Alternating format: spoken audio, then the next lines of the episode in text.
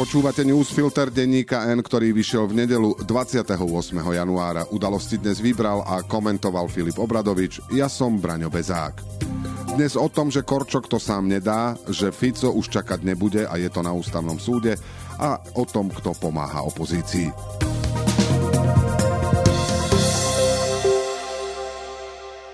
Dva mesiace pred prezidentskými voľbami prieskumy všetkých troch renomovaných agentúr ako Ipsos a Focus potvrdzujú, že Ivan Korčok sa na Petra Pellegriniho doťahuje.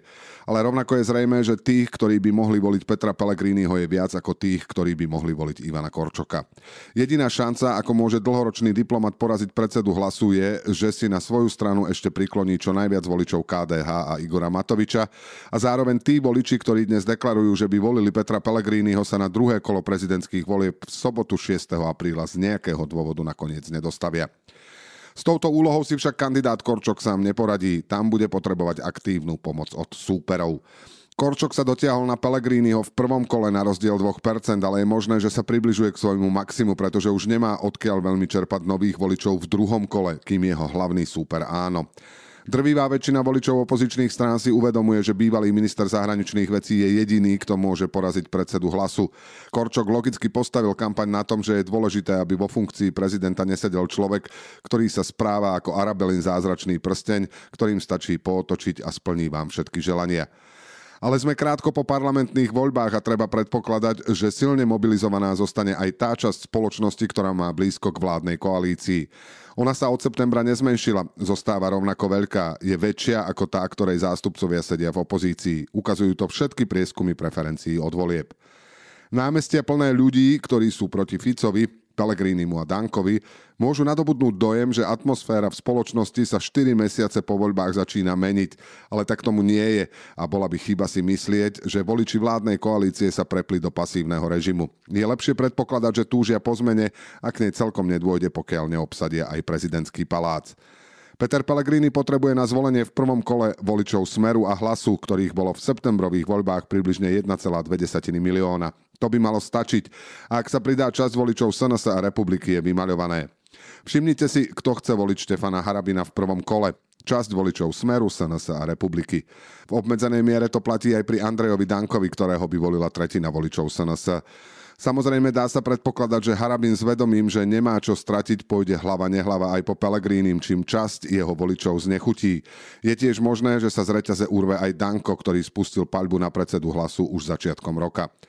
No SNS je stále koaličný partner Smeru a Hlasu a keď dôjde na rozhodnutie, či nechať vyhrať, e, citujeme, opozičného a proamerického Korčoka, alebo podporiť neobľúbeného predsedu koaličnej strany, je pravdepodobné, že sa rozhodnú pragmaticky. Napokon predstavitelia SNS už dnes hovoria, že v druhom kole budú voliť Pellegriniho. Aj sám Danko nám už ukázal, ako sa dá pomôcť. Minulú nedeľu v Markizáckom na telo prišiel s príbehom, ako mu vtedy štátny tajomník ministerstva zahraničných vecí Ivan Korčok vňukal v kancelárii predsedu parlamentu kvôli kauze Evka a akože kľačal pred Robertom Ficom, lebo chcel byť veľvyslancom v Spojených štátoch. Aj takýto lacný a očakávaný útok v kampani stačí na mobilizáciu proti kandidátovi opozície. A aby sme ešte neboli prekvapení, keď tú najšpinavšiu prácu za Petra Pellegriniho nakoniec odrobia tí, od ktorých očakávame, že mu najviac poškodia, teda Andrej Danko so Štefanom Harabinom.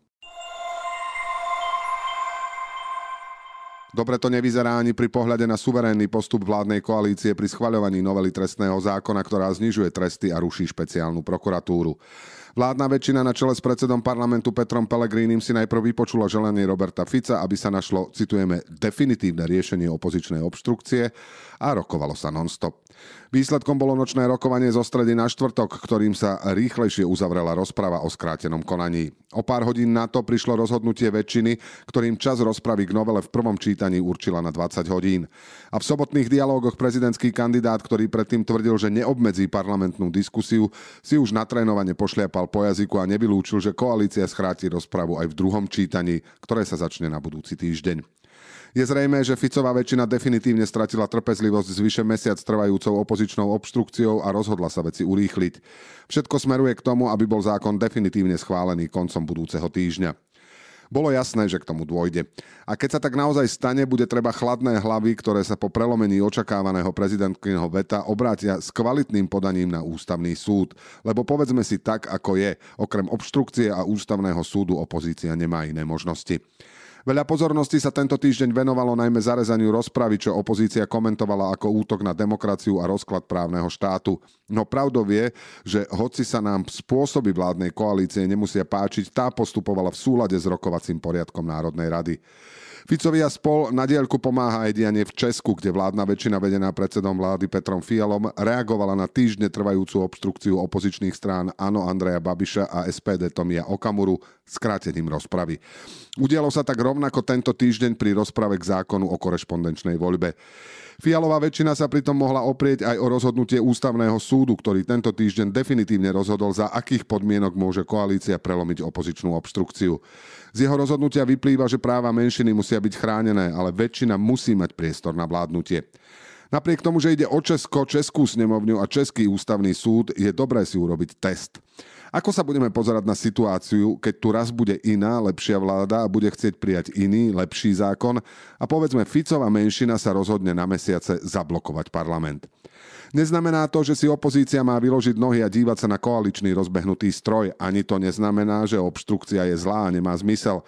Má, v tomto konkrétnom príklade najmä, ale zároveň je právom väčšiny na ňu reagovať. Navyše sa zvyšuje šanca, že v kombinácii so skráteným legislatívnym konaním náš ústavný súd bude považovať obmedzenie rozpravy, hoď trvala týždne za problém.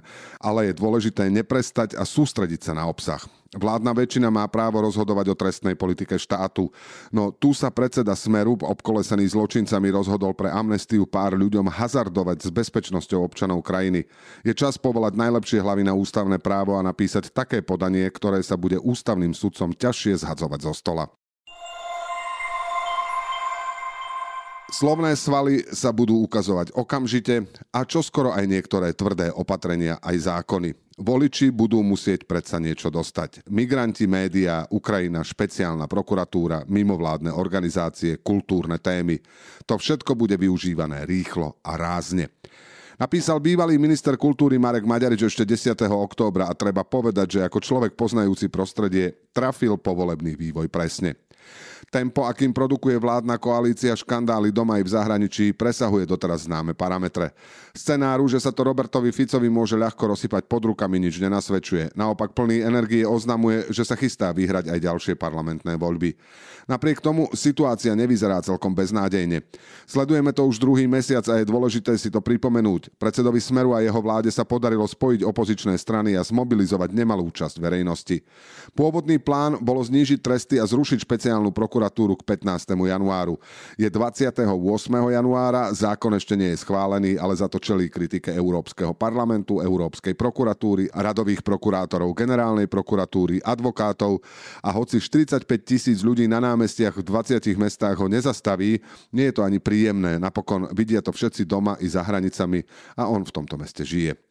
Isté Robert Fico je poučený. Novela trestného zákona v parlamente prejde zrejme budúci týždeň. A voliči vládnej koalície odchovaní na dezinformáciách sú teflonoví.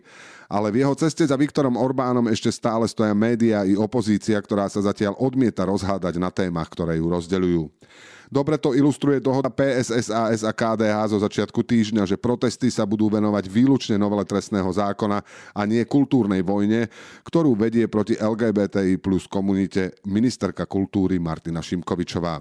Predstava, že na kompromis PSI SAS doplatia je v rozpore s elementárnou politickou logikou.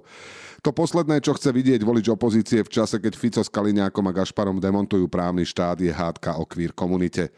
Dohodou naopak ukazujú, že spolupráca je pre nich dôležitá a dobré vzťahy napriek rozdielným názorom sú pre konkrétny výsledok potrebné. Teraz to bol protest proti Ficovej vláde, v budúcnosti to môže byť vláda, ktorá ho odstaví od moci. Ľudovít Ódor na palube PS je bonus.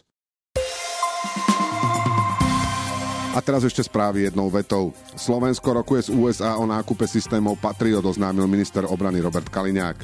Slovensko teraz podľa neho potrebuje protivzdušnú obranu s dlhším doletom. S Američanmi by chcel dohodnúť možnosť využiť zľavu pôvodne určenú na bojové vrtulníky Viper. Kandidátku Smeru do Europarlamentu povedie Monika Beňová, dvojkou bude Ľuboš Blaha. Oznámil to Robert Fico. Smer podľa neho nenominoval kandidáta do prezidentských volieb aj preto, lebo sa chce sústrediť na vládnu politiku. Mojím cieľom je úspešne dotiahnuť toto volebné obdobie a vyhrať ďalšie parlamentné voľby, vyhlásil Fico.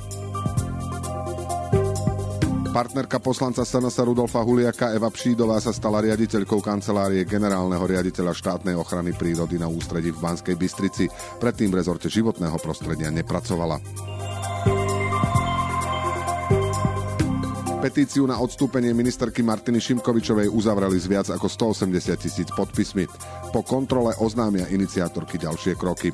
Množstvo ľudí, ktorí sa zapojili, je podľa nich celospoločenskou odozvou na arogantný a nekompetentný výkon politickej moci.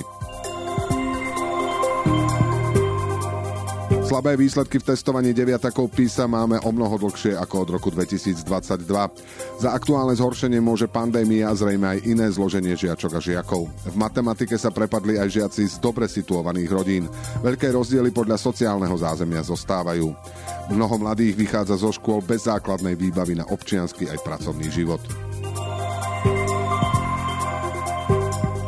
Na potreby svojich detí si vzalo pôžičku 15% rodičov na Slovensku, ukázal prieskum spoločnosti Kruk. Polovica smerovala na štúdium. Mnohí rodičia si však požičiavajú aj na oblečenie, na vybavenie vlastnej domácnosti detí a na spotrebnú elektroniku, obvykle mobily.